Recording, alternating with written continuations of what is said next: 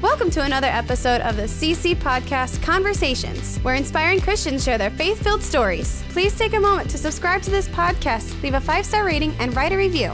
This helps push our content to a broader audience. Are you new to listening? Check out our other podcasts. First, the CC Podcast Daily Dose Devotions, where we're walking through the Bible focusing on short clips of Scripture. Second is the CC Broadcast where our weekly radio programming is archived. These podcasts are available wherever you're listening or at ChristianCrusaders.org. Okay, let's get started with today's episode. Here's our host, Matt Reister, the Executive Director of Christian Crusaders. Hey, everybody, Matt Reister here with the CC Podcast Conversations, and I'm with Andrew, and we're excited to bring you an interview with Steve Deace, who was a guest at the 2023 102nd Annual Cedar Falls Bible Conference. Yeah, yep, good interview, uh, and this uh, this is going to be about a or, or, have a lot to do with a uh, a film, and uh, the film is Nefarious, and Matt, you've seen it, and I haven't gotten a chance to see it yet, so. Um, kind of fill in our audience uh, that might not be familiar? Yeah, so first of all, I would just say Steve Deace, some of you might have heard his name related to political stuff, and uh, that's not anything what this interview is about. We brought him to the Cedar Falls Bible Conference to talk about the movie Nefarious, which is a Christian movie about demonic possession and influence. It's, I'd say, a psychological thriller. Mm-hmm. It is rated R because of a scene at the very end of it, which, if you've seen it, you know what I'm talking about. It's not a horror movie. We showed it at the Bible conference, mm-hmm. and we brought Deace because he wrote a book that inspired it called The Nefarious Plot, and he was one of the producers of the movie. And it just delves into spiritual warfare in a very interesting and compelling way. You need to see the movie, Andrew. I know, I know. It, my summer's been crazy, so you know it's one of those. I have a I have a list of movies that that I still have to go and and uh, I just was having lunch with a couple today, and this movie and this interview came up, and uh, they had not seen it either. And you can go see it on Amazon Prime, of course. Mm-hmm. Read the reviews and all that kind of stuff because if you got kids, and I'm not going to tell you to watch it if you shouldn't, but sure. for me and my family, I'm glad we did. Yep. And um, spiritual warfare is real. This movie gets at that in a really interesting way, and. Uh, after Steve gave a message at the Bible conference, the session after that, I was able to interview him on yep. stage. And so we're really excited to uh, share this with you. Yeah, and I will say uh, it's not that they're totally related, but um, if if you haven't heard it yet, uh, we have the Cameron Arnett uh, interview that we did at NRB at the National Re- Religious Broadcasters, uh, and he was an actor in this movie. Uh, and so it's uh, the the two interviews definitely tie together. And and if you like this one, uh, go check out that interview as well. Yeah, Cameron Arnett. He played an, a character in the movie named Trusty Styles. Most of the movie takes place in a prison. There's a inmate who has he's on death row, and there's a psychiatrist who's interviewing him prior to his execution. And Cameron Arnett uh, is a barber an inmate who's a barber, and he's kind of a what do you call that when a big time actor comes in and plays a small part? The cameo. Cameo. Yep. Yeah. So yeah, that's good. I forgot about that. But yeah. That that's a great interview. Uh, yeah. So hey, we've got a lot of awesome stuff in addition to this and the Cameron Arnett one, as well as our CC broadcast and the Daily Dose devotions. Man, what do we got over like thousand, two thousand episodes of stuff. We have, yeah, it's over two thousand episodes. We're getting close to hundred episodes uh, just of these interviews too. So, uh, yeah, if you haven't listened to some of our past stuff, you got your work cut out for you. We got a long list of, of awesome interviews. And if you want to help us out, give us a five star rating and uh, write us a review on whatever platform you're listening on. Share it with a friend. And thanks for tuning in to the CC Podcast Conversations.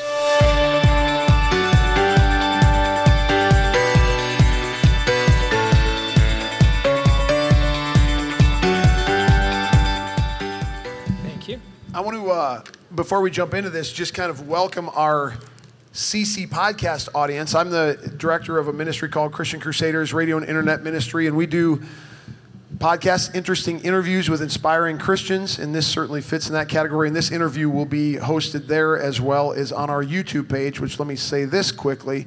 Please go subscribe to our YouTube page it helps us with getting the word out, and eventually we'll hopefully be able to monetize some things, and that'll help the bottom line. So, Steve, people are raving about that last session, and I think they maybe wish that you were here again by yourself without me, uh, but that's that's the way it goes. Um, tell the people how the book, The Nefarious Plot, came to be, and how the movie came out of that, as briefly as you can, but with enough detail that kind of paints the picture. Sure. I was. Uh, I went to Washington D.C. for the first time with uh, my first wide release book. I went out there to do some publicity, and uh, I jump in the shower, and this voice in my head, out of nowhere, just says, "This book is dedicated to all the useful idiots out there, especially those of you who had no idea you were being used all this time." Tell people where useful idiots comes from. Oh, that's from Karl Marx, the Communist Manifesto. Okay. And uh, especially those of you who had no idea you were being used all this time, for you are the most useful idiots of them all, nefarious. And I thought, I, I, you know, I know there's a lot of temptation when you travel without your wife, but that's really weird to happen in the shower, you know? And, uh, and so I, I just molded over for a little bit in my head as I finished up the shower, went out, did my appointments, and came back after dinner that night and sat down at my laptop and and I thought, well, you know, if, if Barack Obama can write not one but two memoirs before he is 40, I have one wide release book. I'm qualified to write sequels to C.S. Lewis's work, you know? and so, what if we took this nefarious fella in my head and took the idea of Screwtape Letters, where we are allowed behind the curtain to, to see the temptation of us as individuals. And what if we are able to see behind the curtain a takedown of an entire culture? Because anytime you write a sequel, the threat has to be bigger. Otherwise, what's the point, right? And so I, I put a lord in front of Nefarious. I gave him a, a, a rank, a high rank in hell. And I just sat down and I, I wrote the introduction and I patterned him after Heath Ledger's Joker and J.R. Ewing. That was kind of the composite I had in my head. And uh, I called a couple of theologian buddies of mine, including one, a pastor here in Iowa, Kerry Gordon, out on the west side of the state. If any of you guys know him. And I, I said, Hey, I want to read something to you. No setup. I'm going to read it to you cold, and I just want your reaction. Okay. And I read uh, uh, these guys, these three guys, the introduction, including Kerry, and they were blown away. And I thought, okay, well, maybe I have something here. And um, it, this is the longest, that book is the longest it's ever taken me to write a book. I had to walk away from it for weeks and months at a time. It was just not comfortable being in those shoes. You know, when you stare at the abyss long enough, it starts staring back, kind of a thing. And um, I, I published the book in 2016. It was a modest success. We sold about 5,000 copies. Only about 2% of books a year will sell even 2,000 copies. I don't think people realize how hard it is to have a best selling book.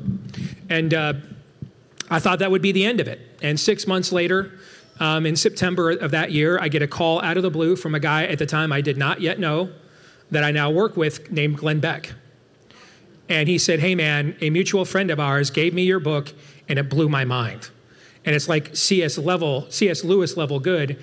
And I want to have you on my show to talk about it. And I'm like, Glenn, I just don't really think the 10 million people that listen to you every day want to hear about my book. But just in case I'm wrong, sure, I'll show up, you know? and uh, um, driving around, driving around LA that day, if you were here earlier, I mentioned a name, Chris Jones. And he was part of a new company called Believe Entertainment.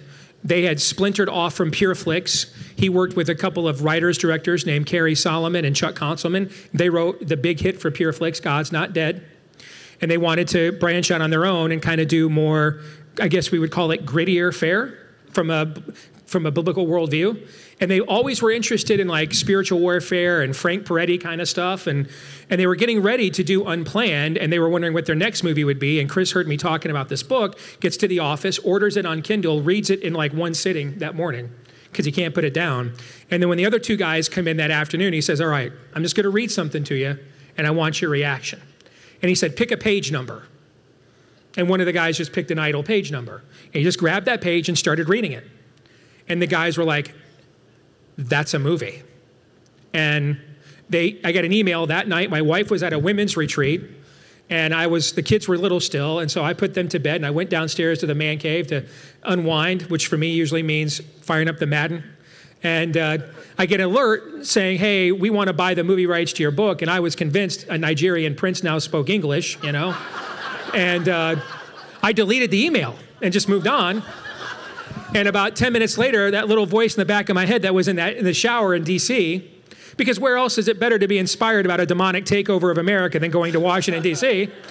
And uh, that little voice in the back of my head said, You might want to check that again. And so I grabbed the email out of my recycle bin. I researched these guys. I, I found out they were legit. I contacted them back, and we negotiated back and forth, their company and mine. And right around Christmas of 2016 is when we signed the movie deal. Yeah. And, and tell them about the, where the idea came from to position the movie with relation to the book. So we started storyboarding. For those of you that don't know what that means, there's two terms in movie making with storyboarding. You might know the more formal term, and this is when you're a big budget production with a major studio, artists will literally come in and try to render the scriptwriter and director's vision so that when they go to actually film the movie and construct sets, there's like an outline of maybe what everybody was thinking. We didn't have that kind of budget. So the other kind of storyboarding is we're literally just guys on a whiteboard sitting in a room coming up with what the story is going to be. And so as soon as Florida reopened, or I'm sorry, as soon as California reopened in 2020, uh, I flew out to Burbank uh, for a week out there and we started storyboarding the movie. And the first challenge we had was how do we take a, a 240 page rant and translate that into a movie? I mean, that'd make a great stage play, but no one wants to sit in a visual movie and listen to a guy just berate them for two hours, at least not if you like are healthy, you know? And, uh, and, and, Chuck, one of our writers directors, pulls out the preface to the book. And I, I modeled the book directly after Lewis. In fact, the, the, the hardcover edition originally it wasn't planned this way ha- ended up having the exact same amount of pages in it as Screwtape Letters has it was not a plan just worked itself out and so if you read uh, Screwtape Letters the only part that lewis writes in his own voice is the preface i did the same thing and in my preface i said i have no intentions of telling you how i came upon this demonic manuscript but who knows if we ever sell the movie rights to this one day, that's how we'll bring this book to the big screen. It was a joke, you know? And so Chuck just read this out loud the first day of our storyboard meeting and said, That's what we're going to do. And we all looked at him and said, That's what we're going to do. We're going to tell the story of where this manuscript came from. And so the movie is takes you right up to the publishing of the book. Very, very cleverly and, and well written. Um, I've followed you long enough to know, and I started to hear through mutual friends and contacts that we have that this movie was afoot. And uh, Steve is a movie junkie. And so I was like, okay, this is going to be a Christian movie, and there's no way Steve Deace is going to sign off on it being, and this is no disrespect, but uh, your typical cheesy, schmarmy no, Christian no. movie. So, h- how did you make sure that didn't happen? I literally put in my contract no cheesy conversion scenes. It's literally in there. All right? I'm not kidding. I, I had two demands. My kids would hate me if I ever made a movie and there was no like after credit scene. So there had to be they're all they all grew up in the marvel era right? All right so there had to be an after credit scene and there could be no cheesy conversion scenes. But the, there's a reason why this movie can't have that. And because of the success of it we're actually discussing more nefarious content and more nefarious content that will be more redemptive in nature. But, but when I wrote the book, I struggled with the ending for a long time. Because I, I'm kind of a weird consumer in that I like grittier content, but I want a redemptive ending. When I get to the point that I hate every character, I tune out. I can't stand it. When I get to the point that I root against the redemption of characters, I, I'm out. And sadly, that's too much of our content that they're creating nowadays, you know? And so when I got to the ending of the book, I mean, I flirted with ideas like calling Franklin Graham and see if he'd write like an afterword, because I didn't want to end the book on a demon spiking the ball in the end zone, you know? And then finally, my wife looked at me after weeks of, you know, me kind of whining about this and said, Hey, is the book written by a demon or not? And I said, Yes. Then it needs to end, she said, like a book would by a demon. So the book ends with a spiking of the ball in the end zone. The final words that Nefarious says in the book, Mene, Mene, Tekel Upharsin, which is Farsi. It's, it's what Daniel said, reads off the wall uh, to Nebuchadnezzar uh, or to his offspring when they have broken out the fine china from the temple and used it to basically furnish their orgy the night that that kingdom is destroyed by, I believe it's Cyrus. and they read the writing on the wall. You have been weighed, measured, found in the balance, and wanting. Those are the last words Nefarious speaks in the film, by the way. That's on purpose. And so those are the last words of the book. And, and I thought for, for the story to truly have the potency that we couldn't wrap it up neatly because the story is, a, is an allegory for where we are at culturally. There is no guarantee of a happy ending to this story. And if you get to the ending of the movie, the, the whole movie is a, is a provocation, which, if you'll ever listen to me on the air, should shock no one, okay? The whole movie's intention is to provoke you the whole way. You and the uh, believers and unbelievers alike, and even the ending does that. And so we came up with the idea of a soft redemptive ending. That's what the Beck interview is at the end, where James is now on, he is, his arc has, has evolved.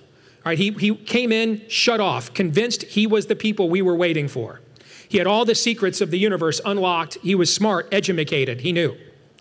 And he ends it saying, I was wrong about everything. And so now he's got to begin the long road back up the other hill of, well, what will now replace that belief system? We cannot have that character go through an earth shattering event. And then at the end, he walks out on a beautiful summer day looks at the sky and drops to his knees and says, Jesus, come into my heart. We have ruined a lot of our storytelling do that, doing that. It's not real. It's just people have a long, once they're broken, it's a long road back to wholeness. And my own faith is a, my own testimony. It's a, it's a jagged road on a narrow path, and you fall a lot. All right? And so we wanted to end it with James open for business. He's willing to listen to you now. But when he walks out of that interview, he thinks he's won. All right, he forgets that he called on God and said, God, save me, when he had the gun at his, at, his, at his throat, and God did, and the gun didn't fire. He forgets. In fact, when Beck says, Are you a believer? He's like, ah, no, no, I don't know. All right, and so he's, he's, he, he, he still thinks he can do this on his own. And so when he runs into Nefarious in the form of another human being now, he is reminded there are no neutral positions. Choose ye this day whom you will serve. You're on one side or another. And then for the believer, that is to provoke us. The, the evil never sleeps and it will not go to rest. You don't win until you go to rest or Jesus returns, whatever comes back. It doesn't end.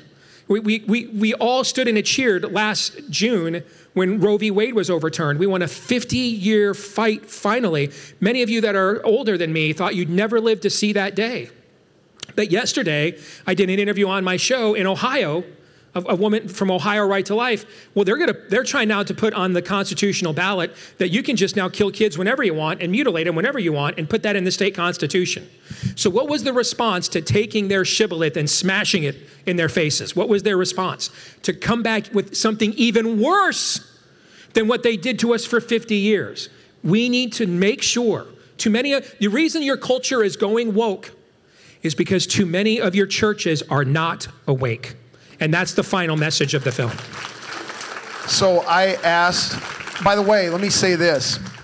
We don't have a bunch of books to sell, which is whatever, missed opportunity. But I talked to Joyce back there, and she's going to take orders of anybody who wants a book, a nefarious plot. And Steve has agreed to once we get those orders from Joyce's store, I'm going to send him a box of books, and he's going to sign them for the Bible conference crowd. And it might take a few weeks to get those back, but put your order in with Joyce and we'll get that taken care of. Thank you for doing that. You bet. Um, so I, I put the word out when we watched the film. If anybody has a question you'd like me to ask Steve, and these are two questions that were specifically given to me, and I, these are going to be simple answers, and they're kind of just random questions, but I think they're good. Lucas Segerstrom, who's a sports junkie, he's my assistant basketball coach at Waterloo Christian School. I keep telling you guys, Cade McNamara will be good. Stop it already. Goodness. He, he picked on something that I did not pick. You're a huge Michigan football fan. Where would you rank Tom Brady in the history of quarterbacks? In the in, in period? Yeah. I mean, he's the goat. He's the question. goat. Okay, that's what I thought you were going to say. He's the standard by which all other standards are measured. I, yeah. I actually agree with you.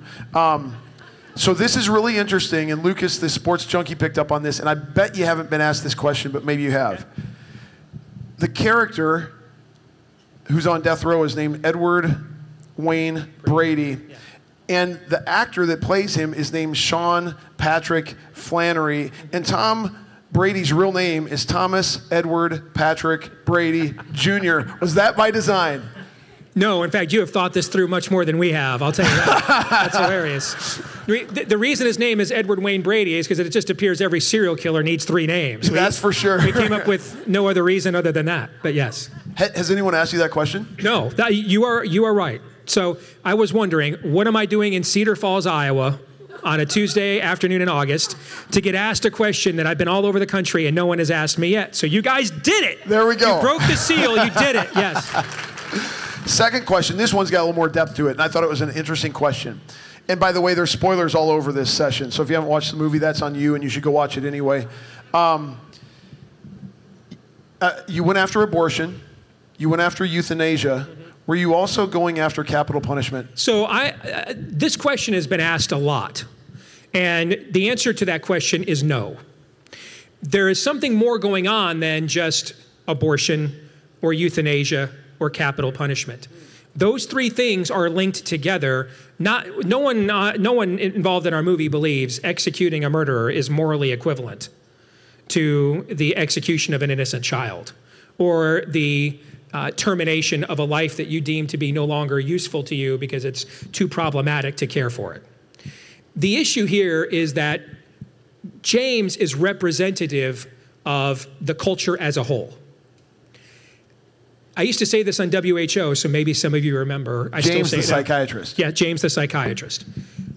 Every government in the history of humanity has been a theocracy, every single one. We're only debating who the theo is in the form of ocracy. Is it a meritocracy? Is it a kleptocracy? Is it a democracy? What, is it a monarchy? What, what's the form of ocracy? But behind it is a theocracy. Because every form of government in human history has claimed that either it was God or it was instituted by God.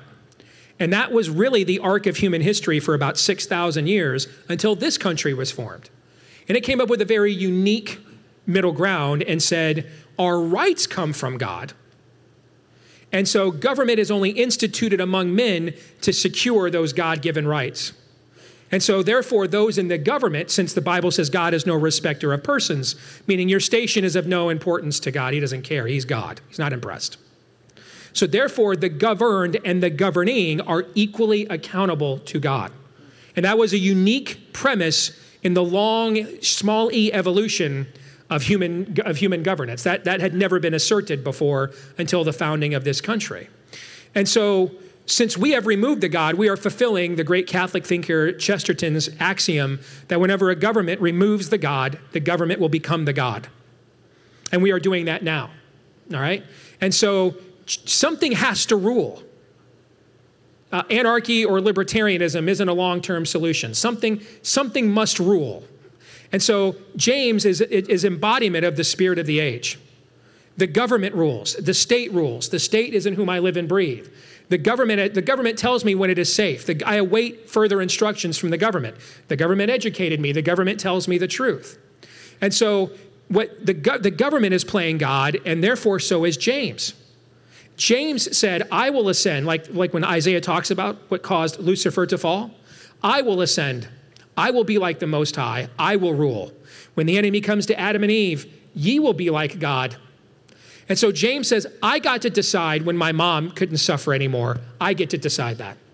Not knowing, of course, the very next day, whatever the ailment was that had uh, bedeviled his mother, we might, science might have discovered a cure for it the next day, a week later, a month later.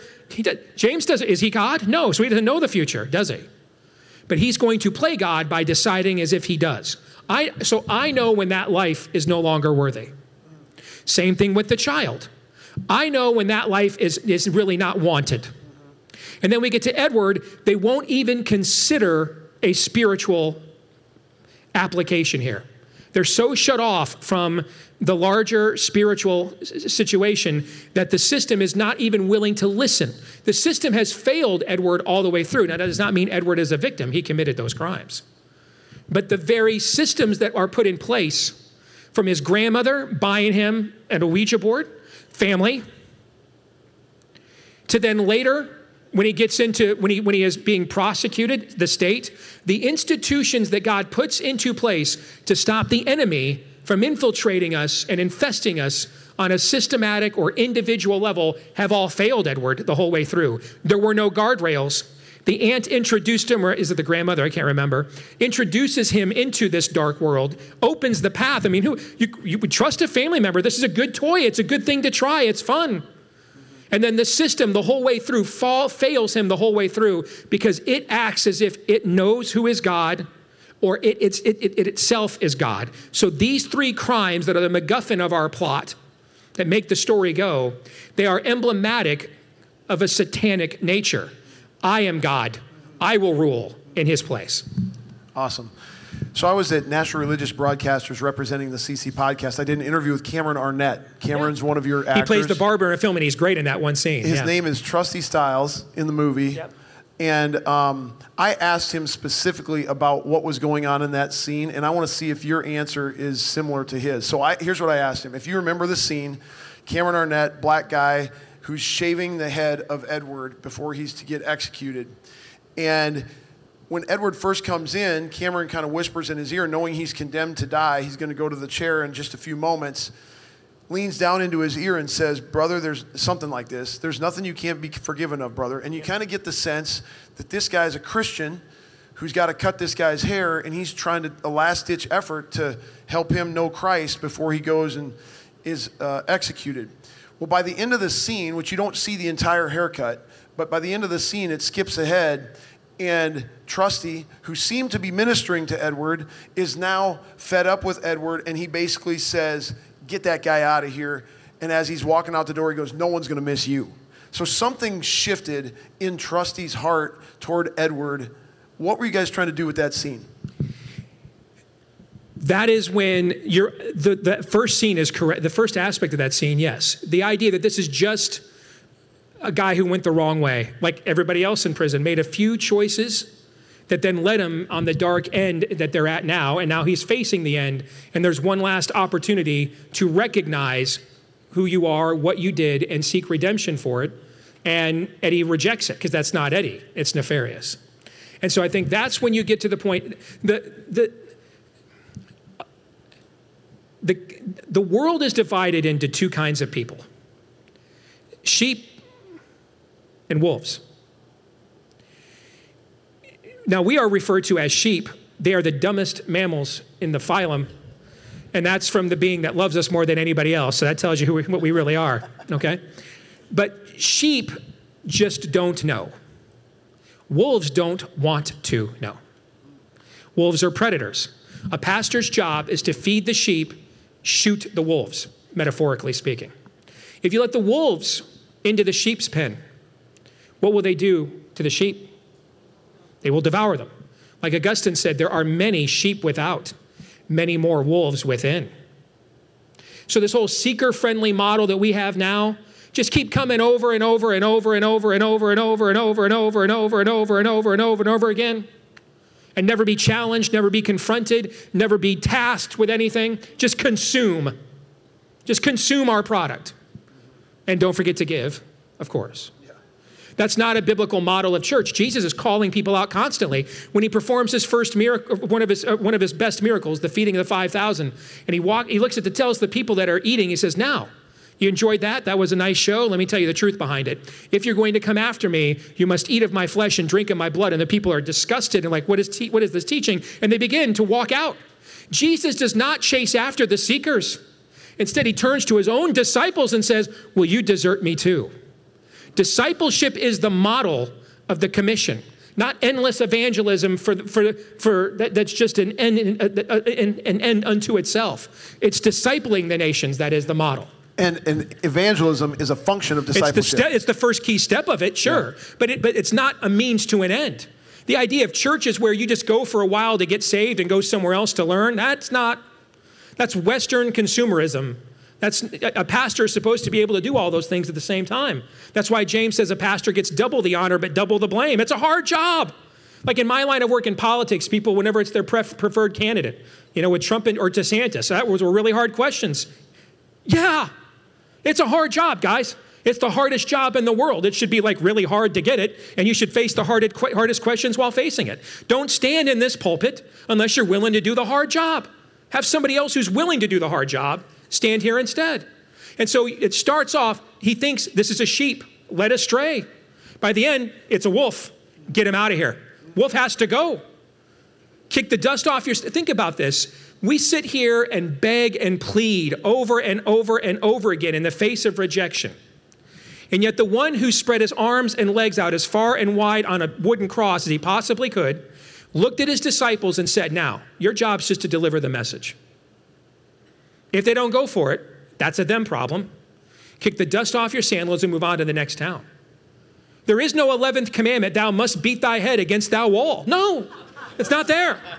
That doesn't mean be a jerk. Don't, hey, hey, they call, they, you know, the, the jerk store called and they're out of Steve's. I've committed that mistake many times, trust me, okay? But, but move on. You're not in bondage to endless rejection. You're an ambassador.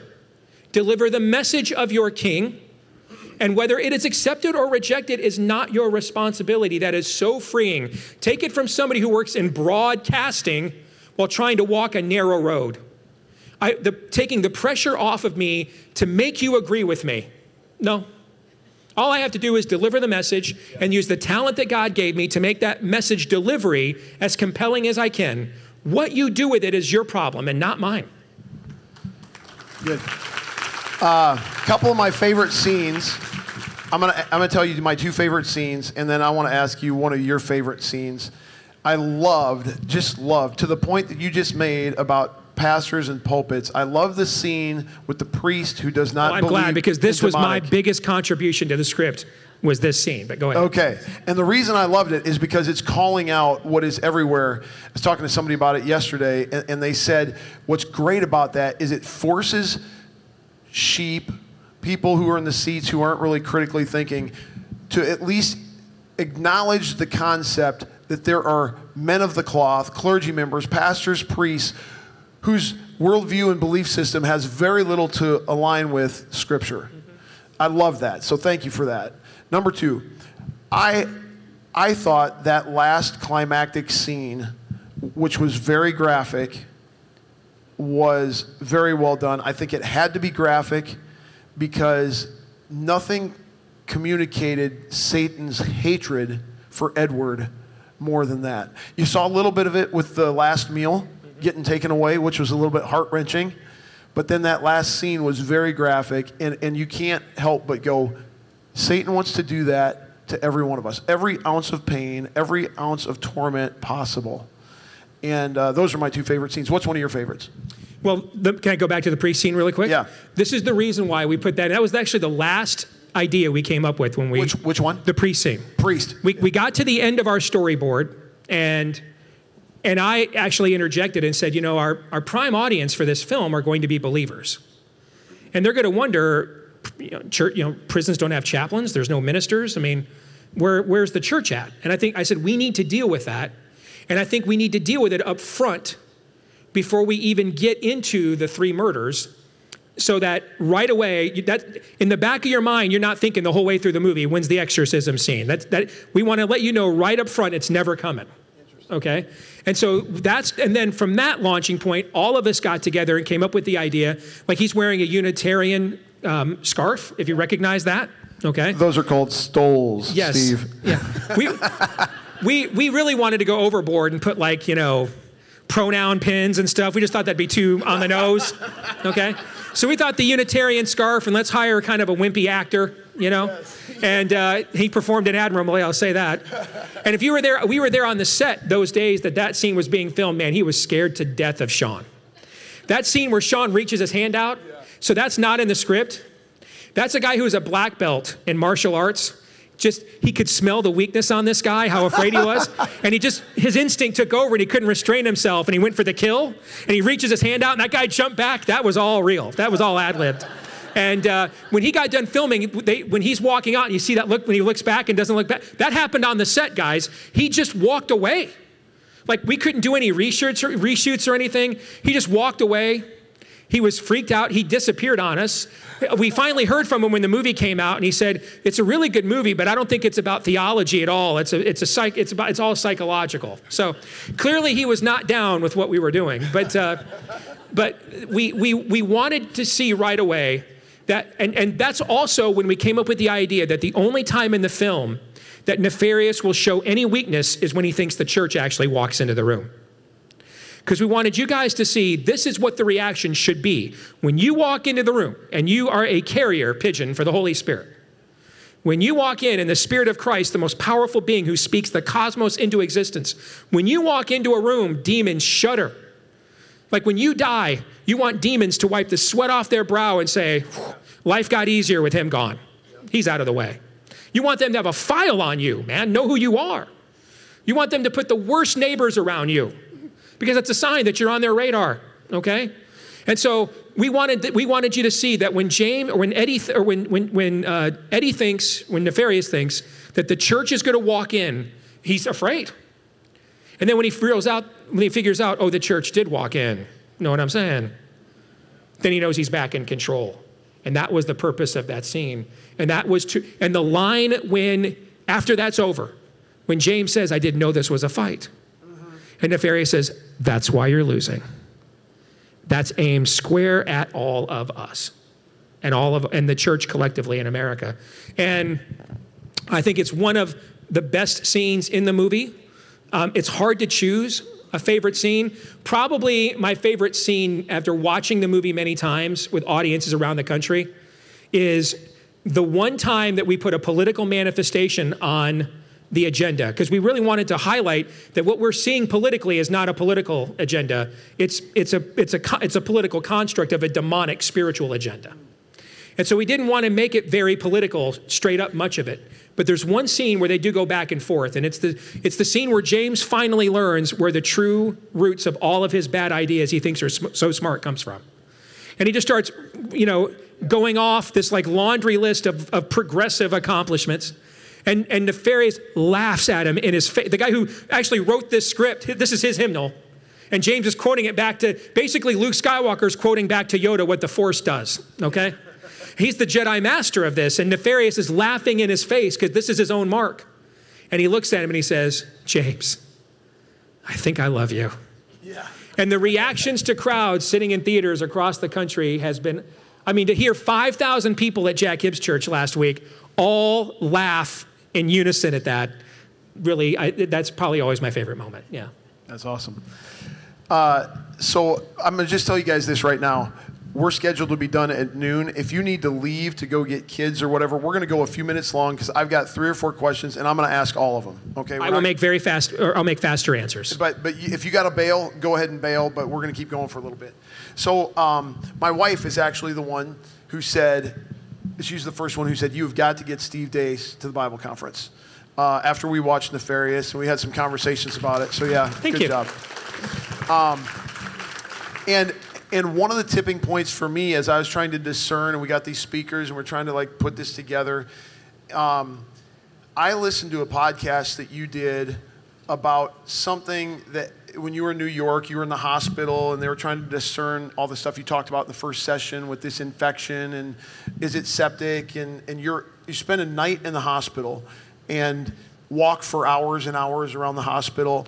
And it's very emotional, and the Lord is impressing things on you.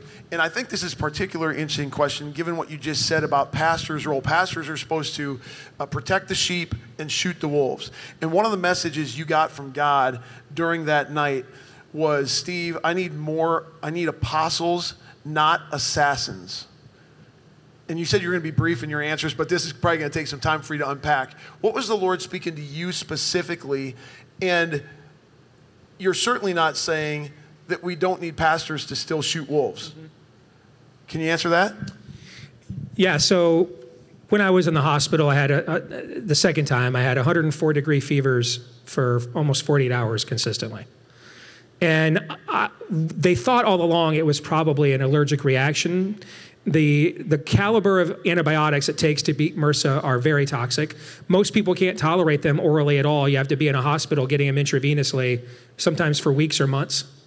Okay, and it just so happens I was actually able to tolerate them orally for a while and could live normally for a few days. But then after the the, the medicines, um, after it defeated the bacteria, I got down to the last two days of the course and it turned on my own immune system. But they need to make sure that I, I'm not sepsis because if they're wrong, if they just stop the medications and it's in my bloodstream, I'm going to die. So we had to go through the culture process, and that takes at least 24 hours. And so they're still pumping me full of these meds that it turns out I'm deathly allergic to. And that night in the hospital, I'm in a wing where Amy can't stay with me. They have to send her home. And because if I'm test positive, they've got to go get like the, uh, the special disease unit now. I'm like on a national registry if this is in my bloodstream.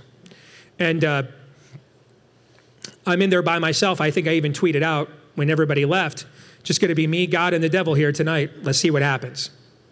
And I fell asleep for a while and I woke up, eh, maybe the hottest I've ever been, and I just had this compulsion. I had to get up and walk. I mean, I just kept hearing in my head, rise and walk, rise and walk, get up and walk.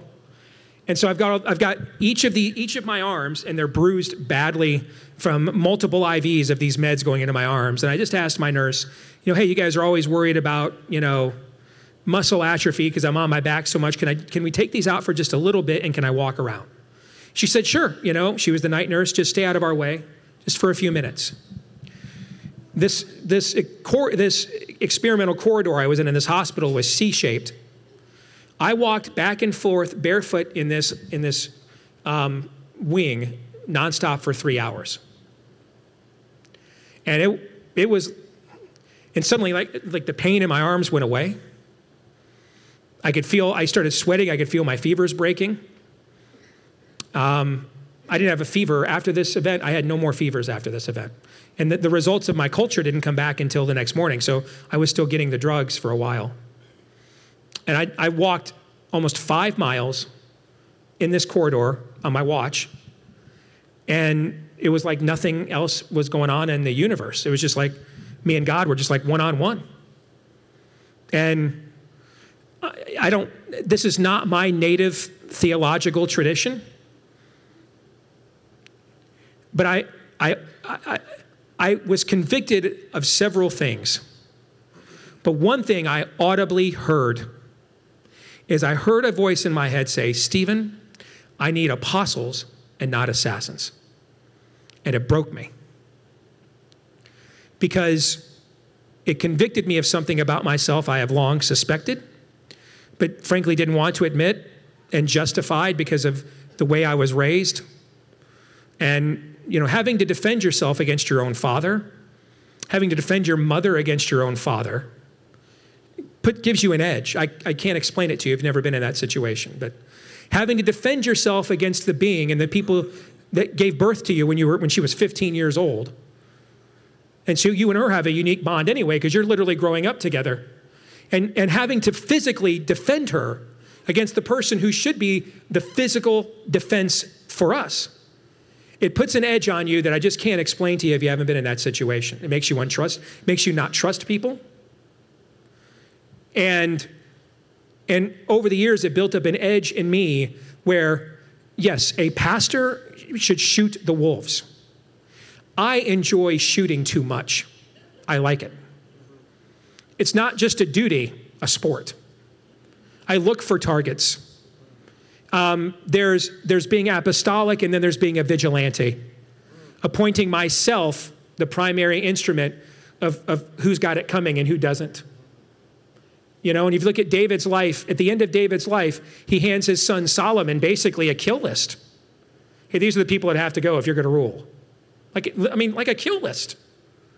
And and that was convicting for me that it, that it is time to finally leave that life behind, own up to the fact that most of the mistakes I made in the calling that God gave me is unlike most, most men in, in, my, in, my, in my walk fail because they don't go far enough. When I fail, it's because I went too far. And it's because I used my own justification and anger as, and the wits God gave me to convince people like you that it was the right thing to do when the collateral damage was too high. And I once had a, a accountability partner of mine say to me, Steve, you're the guy that walks into the mall where the shooter is. All the other guys sit out, afraid. You run in there with a machine gun. And then you just start spraying gun- gunfire all over the mall. And you get the bad guy, he's done, he's done. But then there's like 20 other bodies we're dragging out of there and that's just to you acceptable collateral damage because you got the bad guy. You need to learn to be more of a sniper. And less of a buck shooter. And, and I think that's what, what it took several years for God to impress that point to me.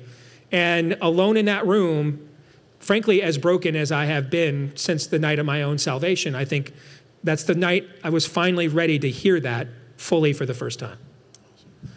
Um, I, the reason I wanted you to tell that is because every one of us needs to go through the process of being willing to be shaped and molded by the Lord and have rough edges sanded off.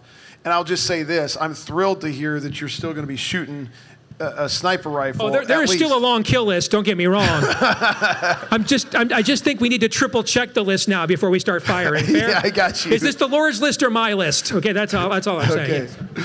A uh, couple questions that were suggested to me during the break. One is, um, this is a gathering of I, this is a I, don't know that everyone here is saved, but this is a group of people who, by and large, who love the Word of God, who are followers of Christ. In terms of the Big C Church, these I'd say we got a pretty high membership rate here. Maybe 90 plus percent people in the room are part of the Big C Church. Um, you made a couple comments about the Little C Church um, and, and the pulpits and this stuff. What's your analysis of where we're at? Big C Church compared to Little C Church and, and what can be done to do better? The Big C Church is too comfortable and will die in its comfort. We are choking on it. And I say that as a guy that celebrated that we turned the calendar to August 1st, and in 25 days, college football games that count will occur. Okay? I, I love the conveniences of being an American, I love the blessings of it. But they're hobbies they're not pursuits, they're not jobs, they're not callings. We have an inverted relationship between our callings and our, and our comfort, and we're dying in it. And the enemy and his people, notice they're not uncomfortable at all. They're totally comfortable being uncomfortable. And even more, they're very comfortable making you uncomfortable. They love it, in fact. And if you look at the history of any conflict in all of human history, it, they've always been won by the side that was convinced of the most rightness of their cause. Whether their cause was right or not, that's always who wins. In, in, in a span of about 35 years, Afghanistan, an armpit of the world, threw out of its country the two greatest empires of the last 100 years the Soviet Union and the United States. Why? Because, frankly, they wanted, they wanted that armpit more than the Soviets and the Americans did. So they were willing to do things the Soviets and Americans weren't. If you go back to our revolution, we didn't really win. The British got tired. They went home. They just, they just jumped on ships at Yorktown one day. We've had enough. I mean, I, who wants to die for New Jersey, for goodness sakes? Right? Finally, the redcoats are like, y'all can have New Jersey. I'm going home. I'm going to be in bed with my wife in a week. I'm not doing this anymore. That's why they came back in 1812. The war really wasn't over. They came back just a few years later and burned the White House to the ground. That's when actually the Revolutionary War ended. They just got tired and went home. We, we wanted these colonies more than they wanted to control them. Let's go to our own faith 110 men and women hiding in an upper room. On the, on the day of Pentecost, they received the Holy Spirit. In a span of a few centuries, they do what conquerors across the known world were unable to. They conquered Rome. How did they do it? Because monks like Telemachus walked out of this walked out of the stands one day in the arena during the gladiator games, appalled at what he saw. And he walked down to the floor of the arena the, during an intermission and he screamed to the crowd in Latin, In the name of Christ, forbear, stop. And they thought it was a joke. They started to laugh. They thought this was intermission entertainment. And he persists no, stop. This is evil. It's vile. Stop it. Finally, one of, the, one of the contestants comes and runs their spear right through him and kills him right there in front of everybody. And the reaction of the community in Rome was so appalled at what happened to this monk. That was the last day the gladiator games ever happened in Rome. They never happened in the Colosseum after that. When the, when the apostles say, We count it all joy to suffer for the name, I don't regret at all the suffering I went through for this film. I don't. Sure, would I like to have my right ear back? It may not come back. I was told yesterday 70% chance they can repair it enough to give me a hearing aid. 30% chance it'll come all the way back. But if I'm fine dying for this cause, this is the right cause. Too many of us have no cause we will die for, though. I mean, we worship a Savior they tortured to mutilation. And then they hung him out to dry in the sun, literally hung him out to dry to choke to death. And they put it, then they put him in a tomb in, behind a 2,000 pound stone and said, your, your Messiah is dead, move on. At some point, we should consider if that is our Lord, there may be challenges for us that follow him later. And we are drowning in comfort. And because we won't get uncomfortable, we will not confront. And confrontation, by the way, is not a temperament. You know, when when your mom back in the day called you by your first and middle name, that was a confrontation. It doesn't have to sound like Steve Deace on the air. Confrontation is not a temperament, it's an action. When the Lord says to Adam, Adam, what you doing? That's a confrontation. When the Lord says to the Israelites, go into Canaan, and slay everything. You're, you're my control alt delete button. That's a confrontation. When Jesus says, Why do you call me Lord? and you do not do what I say, that's a confrontation. You can do many manners of confrontation in your own way.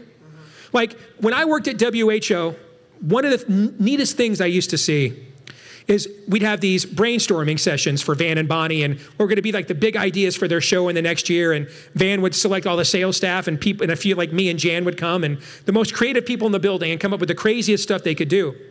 And and so there'd usually be pizza and stuff there, and Van and Bonnie would show up late, and we would all be in there eating, and all the sales staff and everything's in there. And let's just say the language wasn't necessarily the Queen's English, if you know what I'm saying, right? Here's the thing though when Van walked into the room, brah, yo. It was like EF, it was like an E.F. Hutton commercial. Silence. And it was amazing. We'd be in there for the next hour. Everybody's English was as perfectly clean and clear. It was it went G-rated instantly. Now Van doesn't have my persona. But the aura and respect that he carried with him confronted you in your own unrighteousness and convicted you to raise your standard to his, to be better. Like there were things you know. You might be, you, you know, you, you might be going to your girlfriend's house and you might be saying things to her you don't want her daddy to hear or her grandma or her nana to hear. But when you walk in that door and you see Nana over there with a clothing pin, yes, ma'am, right? That's a confrontation. Too many of you are unwilling to confront. Too many of the men who sit in this on this stage unwilling to confront.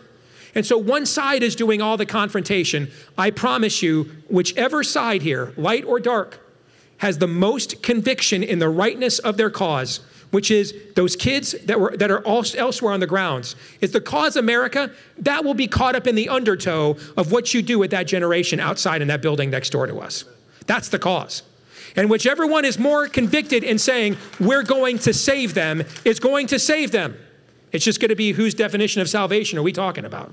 Segues into my next question. You, you, mentioned education, and this is not a political question. You mentioned Kim Reynolds. You mentioned that you homeschool. You mentioned that schools have become indoctrination centers. Um, some legislation was passed here in Iowa that gives school choice and opportunity and will give. Uh, I'm on the board of a private Christian school here in town, coach basketball.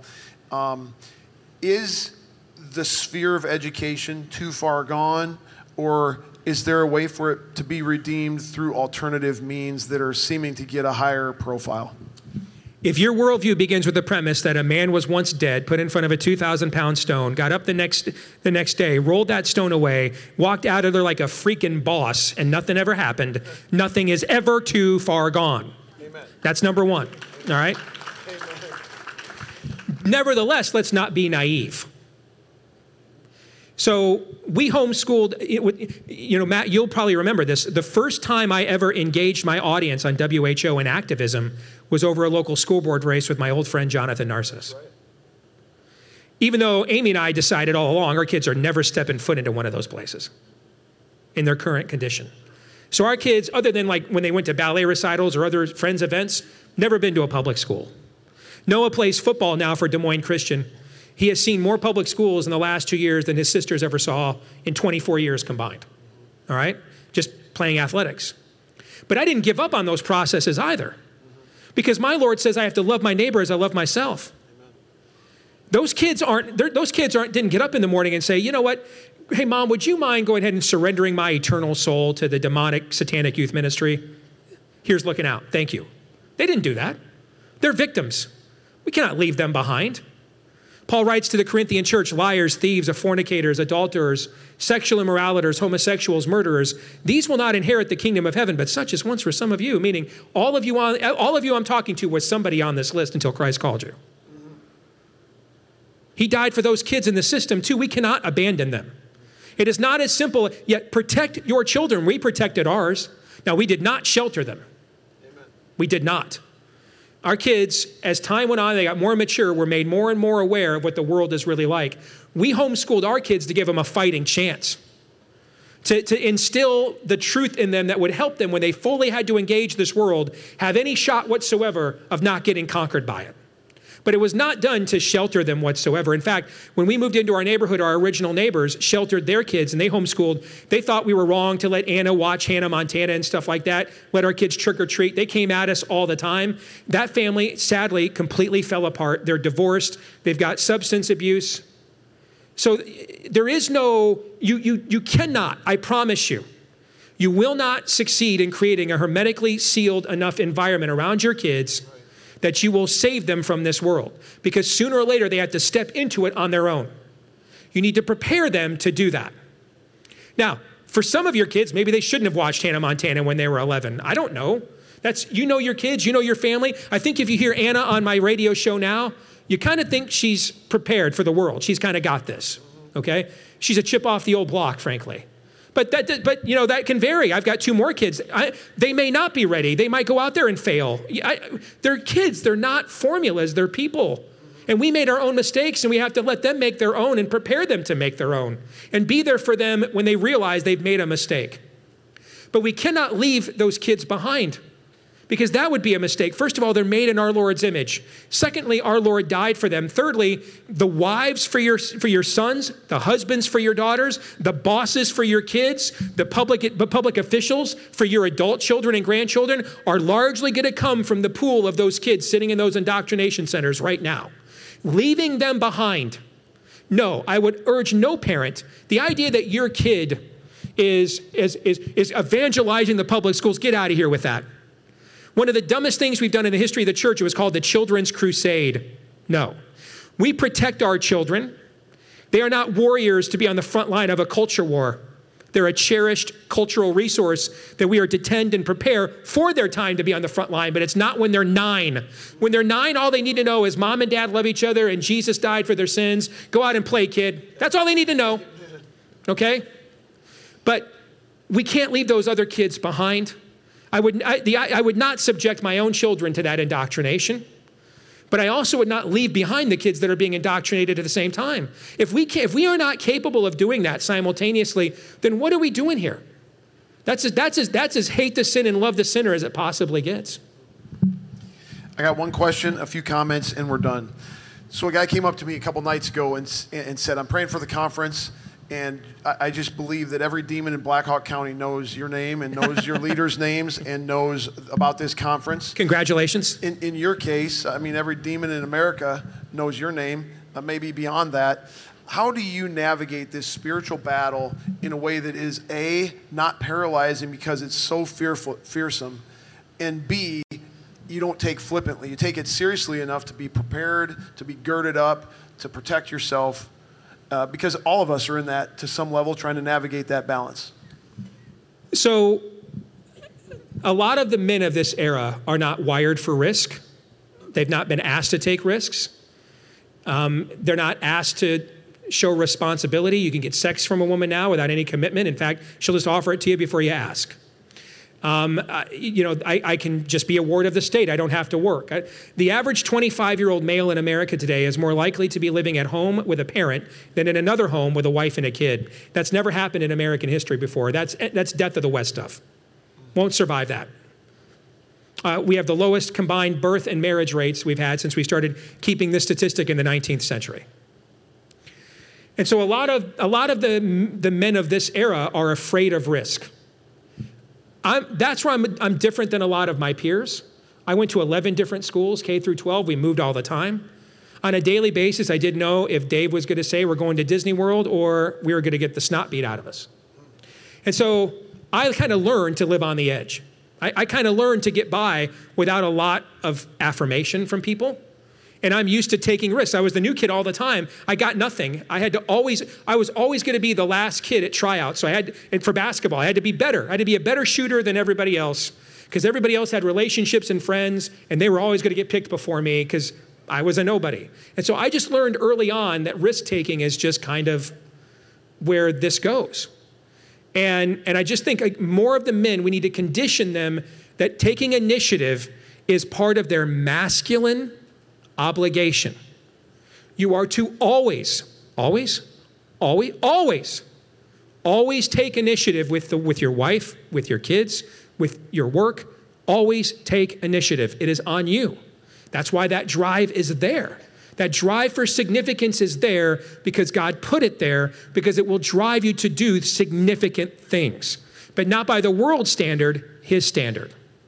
The second thing, though, is an area where I don't naturally excel. And um, just to put it bluntly, I mean, our, I've talked about this publicly. Uh, my wife is here. I mean, our marriage nearly fell apart three years ago. And for a long time, we thought we could kind of have separate trajectories spiritually. She had her walk, I had mine. She wasn't necessarily comfortable in my world. And, and, and, and I could sense that. And instead of trying to lead her into my world to be a partner, I kind of resented that. And we use that to justify saying and doing things to one another we should not have done, that God would not bless.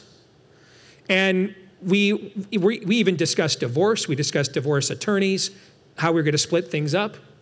And it was at that moment when we got to rock bottom that it was like a light bulb came on and we just looked at each other. What are we doing? We've been at this for 20 plus years. We're going to be the, this is the biggest Christian cliche of all time. The Christian couple who, who, get, who in their middle ages, after spending 15 years raising kids and putting everything into the kids and not their own relationship, so they don't really have their own relationship, and I think a lot of people thought that we did because a lot of the things other Christian couples struggle, struggle with, like sex and those sorts of things, has never been an issue in our marriage. What we struggled with, though, was true intimacy. Like, are we truly partners? Are we truly friends? Are we on the same path? Are we one flesh? That's what we struggled with. And so this is the biggest cliche of all. The Christian couple, they raise the kids, they go into the pastor's office and say, Well, we just think we've grown apart and God wouldn't want us to be happy. And that usually means that he wants to be with somebody he thinks is prettier, and that usually means she wants to be with somebody that will be better and nicer to her. That's usually what it means. And we realized that we were going to be that cliche, and God made us realize it. And God rebuilt our marriage from zero. After 20 years of marriage, homeschooling our kids, you'd think we'd have all the answers, but we didn't have the, the most important answer of them all what to be to and for each other. We didn't have that. And God rebuilt that from zero. And I can tell you, man, I, I just, if, if you're a young man and you can hear my voice on your podcast or you're listening right now, when you find the right woman, get married as soon as possible. Do not prolong adolescence. Get married, become a father, embrace that responsibility, step into it as soon as you possibly can. Put the pressure on yourself to rise up Put yourself in no wins, no, no lose scenarios. Failure is not an option because you can't afford to fail the people that God has given you. So you step up, and because that's the demand, you will meet that demand because God has that expectation on you and gave you everything, even though a dad maybe never told you this when he should have. Your heavenly father says, I gave you those responsibilities because I gave you everything you would need to step up and handle those responsibilities. And let your wife in. And I didn't do that for a long time. And if she sat here, she'd have an opposite tale. She would say, I didn't want to be in. Even if you opened the door, I wouldn't have walked in for a long time. And that would be her tale to tell. And that would be her testimony. That would be her story. I take responsibility for my side of it. And I feel more conviction energy and determination to finish my mission now at 50 than I did at 30. Why? Because the rocket fuel I get from her as a true partner, as someone that is truly walking side by side, hand in hand with me in life in all things, total honesty. We can be honest about everything. If you guys heard what we talked about on our drive out here, it frankly might freak some of you out, okay? But these are the sorts of honest conversations husbands and wives with true intimacy need to be having. And, and because I now know I have, if all of you desert me, I have one ally in this world that I know will go to the freaking mattresses for me, all the way to the end. And that's her. And I am now more prepared to finish the mission God gave me now at 50 than I would have been over the last 20 years of my own salvation. You need to, yeah. That's a that's a very, very, uh, I think, profound answer to the question how do we navigate spiritual warfare? I mean, go back and listen to the answer to that in light of the question that was asked. Um, Steve, thank you for being here. Put your orders in for the book with Joyce. And I would say go to Amazon, go to Apple, go wherever, rent the movie, buy the movie, even if you're not going to watch it again, which I would recommend it watching it again. I've watched it three times, and there are nuances and things you'll come to appreciate watching it multiple times. Um, yeah, thanks for thanks for saying yes. And I'm just going to say a quick prayer, and then we're going to dismiss. Heavenly Father, thank you for Steve. Thank you for what you've done to speak through him to us today. Thank you for how you've blessed his trajectory from when he started out way back in the home that he described, and then commentaries on WHO, and then Drive Time, and then The Blaze, and now a movie producer and looking at maybe future nefarious content. Would you continue to bless him, bless Amy, bless their marriage, and uh, continue to uh, keep him open to hearing from whatever it is that you have to say to him and, and keep him obedient and moldable. And uh, I like Steve Deace as an assassin at some level, and so keep him in that role as well. Uh, blessings on him. Um, we pray in Jesus' name. Amen. The CC Podcast Conversations is part of Christian Crusaders radio and internet ministry, started in 1936 and is one of America's longest running radio ministries. We are 100% donor funded and donations to our ministry are tax deductible. So if you are encouraged, challenged, or inspired by today's conversation, please consider making a donation on our website, ChristianCrusaders.org, or mail a check to Christian Crusaders, 7401 University Avenue, Cedar Falls, Iowa 50613. In addition to our other podcasts, which I mentioned at the front of this episode, I want to mention two of our other ministry partners worth checking out. First, the Cedar Falls Bible Conference, equipping believers with the truth of God's Word since 1922. Visit cedarfallsbibleconference.com for free access to previous conference content or for more information about upcoming events. Second is Power to Change Digital Strategies, an online ministry partnering volunteer Christian mentors with people around the world searching the internet for answers. If you or someone you know could benefit from an anonymous online conversation with a caring Christian adult, go to issuesiface.com. Or if you would like to be a volunteer Christian mentor, please visit p2cdigital.com. That's the letter P, the number 2, and the letter C, digital.com.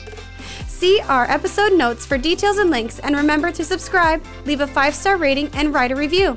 God's richest blessings to you, and thanks again for listening.